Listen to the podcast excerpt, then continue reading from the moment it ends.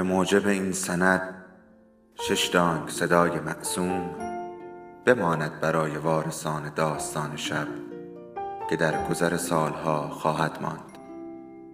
ارادتمند داستان شب.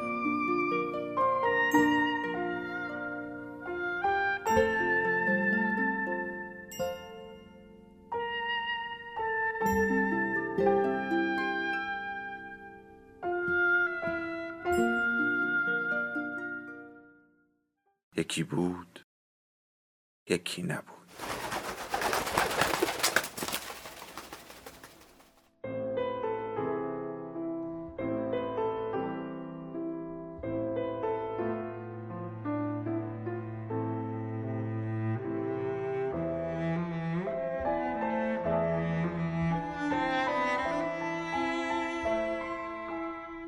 بارون درخت نشین ایتالو کالوینو. ترجمه مهدی صحابی. قسمت دوازده هر تب و تابی از نیاز جرفتری خبر می‌دهد که برآورده نشده است. و این نشانه کمبودی است. نیاز کوزیمو نیز به داستانگویی نشان می‌داد که او چیز دیگری را جستجو می‌کند. هنوز عشق را نمیشناخت. بی شناخت عشق تجربه های دیگر به چه کار میآید؟ بدون شناختن مزه زندگی به خطر انداختن آن چه سودی دارد دختران جوانی که کارشان باغبانی یا ماهی فروشی بود از میدانگاهی امبرزا میگذشتند دختران خانواده دار سوار بر کالسکه می آمدن و می رفتن. کوزیمو از بالای درخت نگاهی سرسری به آنان می در هر کدام از آنان چیزی بود که کوزیمو آن را جستجو می کرد. بیان که هنوز به درستی دلیل آن را بداند. اما آن چیز در هیچ کدام از آنان کامل نبود. شبها هنگامی که چراغ خانه ها روشن می شد، گاه در کنج شاخه می نشست و به عشق می اندیشید. با دیدن جفتایی که در پس بوته ها یا میان تاکا به دیدن یکدیگر می دلش پر از ستایش و قبطه می شد. با نگاهش آنان را دنبال می کرد که در تاریکی ناپدید می شدند. اما اگر چشمش به جفتی می افتاد که در نزدیکی درخت روی زمین دراز می کشیدند، شرم زده می برای آنکه بتواند بر این حیای طبیعی چیره شود به تماشای جفتگیری جانوران پرداخت. در بهار در سراسر بیش زارها جشن عروسی برپا بود. سنجاب ها با هم می آمیختند و حرکت ها و جیغهایشان حالتی کمابیش انسانی داشت. پرندگان پرپرزنان با هم جفت می شدند مارمولک ها همچنان که به هم پیوسته بودند دمهایشان گره خورده بود. پرهای جوجه تیغی انگار برای هماغوشی نرم و ابریشمین می. اپتیموس ماکسیموس که هیچ شرمی نداشت از اینکه تنها سگ پاکوتاه امبرزا بود از سگهای درشت چوبپانی و گرگهای تنومند خانگی دلبری می‌کرد. گاهی با سروری زخمی برمیگشت اما یک عشق پیروز برای جبران همه آن شکستهایش بسنده بود. کوزیمو نیز نمونه یگانه از یک نژاد کمیاب بود. هنگامی که چشمان جغدوارش را به نقطه خیره می کرد و به خیال بافی می نشست در پندار خود با زیباترین دوشیزگان هم نشین می شد. اما چگونه می شد در بالای شاخه های درختان به عشق دست یافت؟ در آن پندارها تا آنجا پیش می رفت که دیگر مکانی در کار نبود. نه از زمین خبری بود، نه از شاخه های بلند که روی آنها جا داشت. جایی را در ذهن خود مجسم می کرد که هیچ جا نبود. جایی که برای رسیدن به آن نه به پایین که باید رو به بالا می رفتی. یعنی شاید درختی آنچنان بلند که اگر از آن بالا می‌رفتی به جهان دیگری به ماه می‌رسیدی. هنوز چنان درختی را نیافته بود و داستانهایی که در میدانگاهی می‌گفت و میشنید روز به روز کمتر مایه خوشنودیش می‌شد. در بامداد یکی از روزهای بازار مردی که از شهر باسیلوا در آن نزدیکی آمده بود با دیدن کوزیما گفت اه شما هم از این اسپانیایی ها دارید؟ از اون پرسیدن منظورش چیست؟ و او در پاسخ گفت در باسیلوا یک دست اسپانیایی هستند که همهشان بالای درخت زندگی می‌کنن. از آن پس کوزیمو دیگر آرام نداشت. می‌خواست هرچه زودتر از راه جنگل به آنجا برسد. باسیلوا شهری دور از دریاست. کوزیمو دو روز پیاپی در راه بود و چندین بار از جاهای خطرناکی گذشت که درختان تنگی داشت. هنگامی که به نزدیکی خانه ها و آبادی ها می رسید مردمی که هرگز او را ندیده بودند شگفت زده فریاد می و برخی از آنان به سویش سنگ می از این رو کوشید از جاهایی بگذرد که کسی او را نبیند. ولی در نزدیکی های با سیلوا وضع دگرگون شد. هیزم شکنان و گاوچرانان و دهقانانی که سرگرم گردآوری زیتون بودند با دیدن او هیچ شگفتی نشان نمی‌دادند برعکس مردانشان به او سلام می‌کردند و کلاه از سر بر می داشتند. انگار که او را از پیش می شناختند و به زبان اسپانیایی به او خوش آمد می گفتند که در آمیزش با گویش محلیشان آهنگ غریبی به خود می گرفت.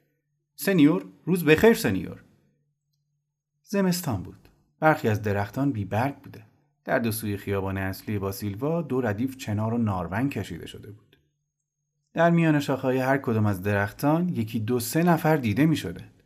برخی نشسته و برخی دیگر ایستاده بوده و همه حالتی گرفته داشتند. کوزیبو با چند جز خود را به نزدیکی آنان رساند.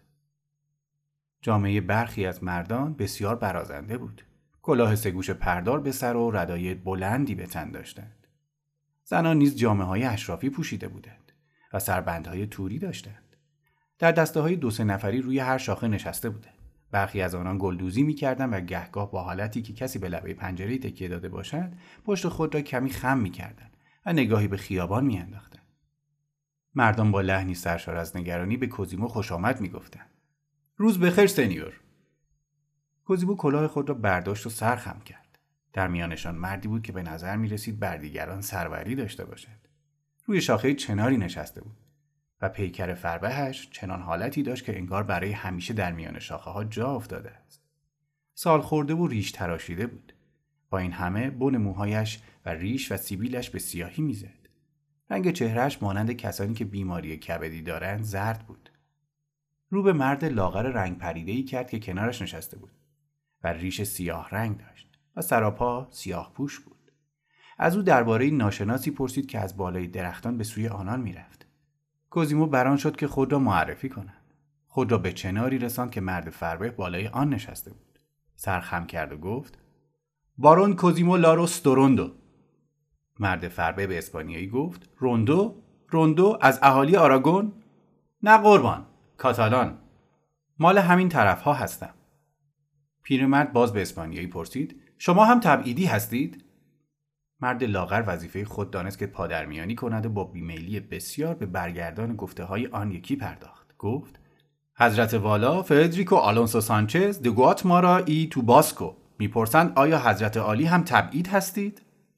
چون ملاحظه می شود که سرکار هم از بالای درختها راه می روید. نه قربان. به آن معنی که شما میفرمایید کسی تعبیدم نکرده. مرد فربه چیزی پرسید و دیگری ترجمه کرد. حضرت والا فردریکو آلونسو احتراما سوال میفرمایند که آیا جنابالی برای تفریح بالای درخت تشریف دارید؟ کوزیمو لحظه ای فکر کرد و سپس گفت فکر می‌کنم از این کار خوشم میآید. گرچه کسی مجبورم نکرده. فردریکو آلونسو سانچز آهی کشید و گفت خوش به حال شما. وای بر من. وای. و مرد سیاه پوش گفته ای او را با تمطراق بسیار به اینگونه ترجمه کرد. حضرت والا میفرمایند که جناب عالی باید بسیار خوشفخت باشید از اینکه از آزادی برخوردارید که ما خواسته نخواسته آن را با اجباری که خودمان دچارش هستیم مقایسه می‌کنیم. البته ما هم تسلیم اراده پروردگار هستیم و این وضع را تحمل می‌کنیم. این را گفت و روی سینه صلیب کشید. با شنیدن گفته های موجز شاهزاده سانچز و برگردان های پر از حشو مرد سیاه پوش کوزیمو اندک اندک با سرگذشت آن طایفه درخت نشین آشنا شد. بزرگزادگانی اسپانیایی بودند که بر سر برخی امتیازهای فئودالی با شارل سوم پادشاه آن سرزمین در افتاده و سر به شورش برداشته بودند. شاه آنان را شکست داده و همراه خانواده هایشان از کشور رانده بود. به باسیلوا رسیده بودند و به آنان اجازه داده نمی‌شد از آن پیشتر برود. زیرا بر پایه پیمانی قدیمی که با شاهان اسپانیایی بسته شده بود رانده شدگان از آن کشور حق ماندن در قلمرو واسیلبا و حتی گذاشتن از آنجا را نداشتند. وضع بغرنجی بود. مقام های باسیلوا که از یک سو نمی‌خواستند با دولت های بیگانه درگیر شوند از سوی دیگر هیچ دلیلی برای در افتادن با آن میهمانان توانگر نداشتند سرانجام راه چارهای پیدا کردند. در آن پیمان نامه آمده بود که پای تبعیدیان نباید به خاک باسیلوا برسد.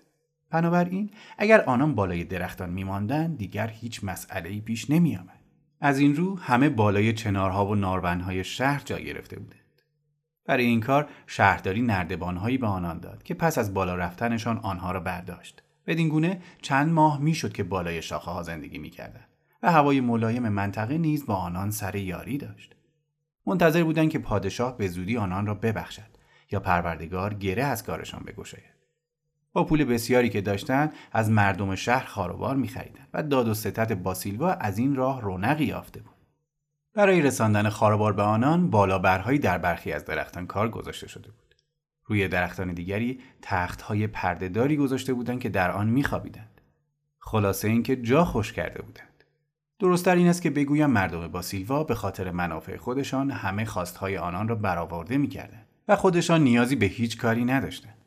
نخستین باری بود که برادرم انسانهایی را می‌دید که مانند خودش درخنشین بودند. از این رو پرسش های عملی پیش کشید. وقتی باران میآید چه کار می‌کنید؟ زیر تخت من پناه می‌گیریم. رو به جناب پروردگار می‌کنیم و به خاطر همین مختصری که نصیب ما فرموده شکر می‌گوییم. مترجم راهب یسوعی بود و دون سولپیسیو د گوادالته نام داشت و پس از ممنوع شدن فرقش در اسپانیا از آنجا بیرون رانده شده بود. هیچ به شکار می روید؟ گاهی یکی از ما برای تفریح به شاخه ها چسب می مالد. کوزیمو با علاقه بسیار گوش می کرد تا ببیند آنان با دشواری هایی که خود او نیز داشته بود چگونه کنار آمدند. برای شستشو چه کار می کنید؟ دون فردریکو شانه بالا انداخت و گفت برای شستشو رختشو داریم. دون سولپیسیو چنین ترجمه کرد. لباس هایمان را به زنان رختشوی محلی می دهیم. به عبارت دقیق تر هر دوشنبه سبد لباس های چرکمان را به پایین درخت می‌گذاریم. منظورم شستشوی تن و صورت بود. دون فردریکو قرولندی کرد و باز شانه بالا انداخت. انگار که آن مسئله هرگز برایش پیش نیامده بود. دون سولپیسیو گفت به اعتقاد حضرت والا این مسائل جنبه صرفا خصوصی دارد. میبخشید خیلی عذر می‌خواهم. برای قضای حاجت چه می‌کنید؟ کوزه سنیور دون سولپیسیو با همون لحن همیشگیش این گونه ترجمه کرد عرض می شود که برای این کار کوزه های بزرگی را به کار می گیریم. کوزیمو از دون فردریکو خداحافظی کرد و همراه با دون سولپیسیو به اقامتگاه درختان ویژه دیگر بزرگان اسپانیایی رفت تا با آنان دیدار کنند. همه مردان و زنان گروه بی به دشواری های گریز ناپذیر زندگی درختنشینی همچنان رفتار برازنده سنتی خود را حفظ کرده بودند. برخی از آنان برای نشستن روی شاخه درخت زین اسبی را به آن بسته بودند. کوزیمو که در آن چند سال زندگی بالای درختان هرگز به این فکر نیفتاده بود از این ابتکار خوشش آمد و آن را بسیار عملی یافت. با بهرهگیری از زین و رکاب پاها خسته نمی شود و به خواب نمی رود. برخی از آنان دوربین های ویژه دریا نوردان را داشتند. یکیشان درجه دریا سالاری داشت. شاید تنها استفاده ای که می توانستن از آن دوربین ها بکنن این بود که همدیگر را دزدکی بپایند و به دینگونه بتوانند درباره هم گپ بزنند و غیبت کنند. همه بانوان و دوشیزگان روی بالشتک های گلدوزی شده ای نشسته بودند که کار خودشان بود.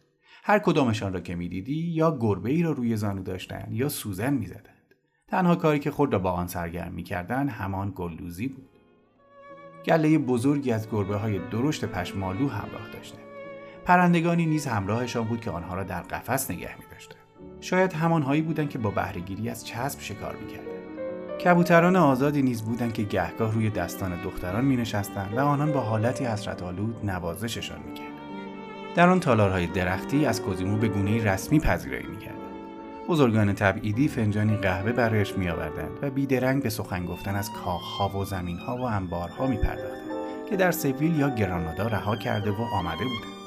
و از او دعوت می‌کردند که پس از بخشایش و بازگشتشان به دیدن آنان برود درباره شاهی که رانده بودشان با لحنی آمیخته از دشمنی و تعصب و احترام چاکرانه سخن می‌گفتند در گفته هایشان گاهی حساب کسی را که با او در مبارزه بودند از حساب کسی که مقام پادشاهیش به عنوانهای اشرافی آنان نیز رسمیت می‌داد جدا می‌کردند.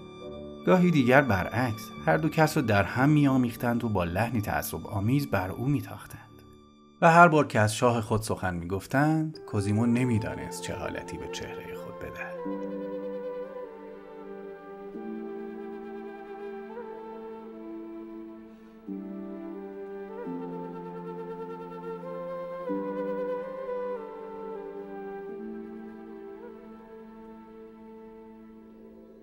داستان شب بهانه است.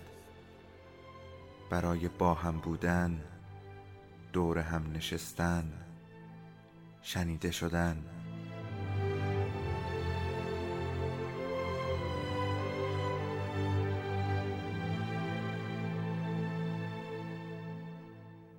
صدای افسانه ها رو میشنویم.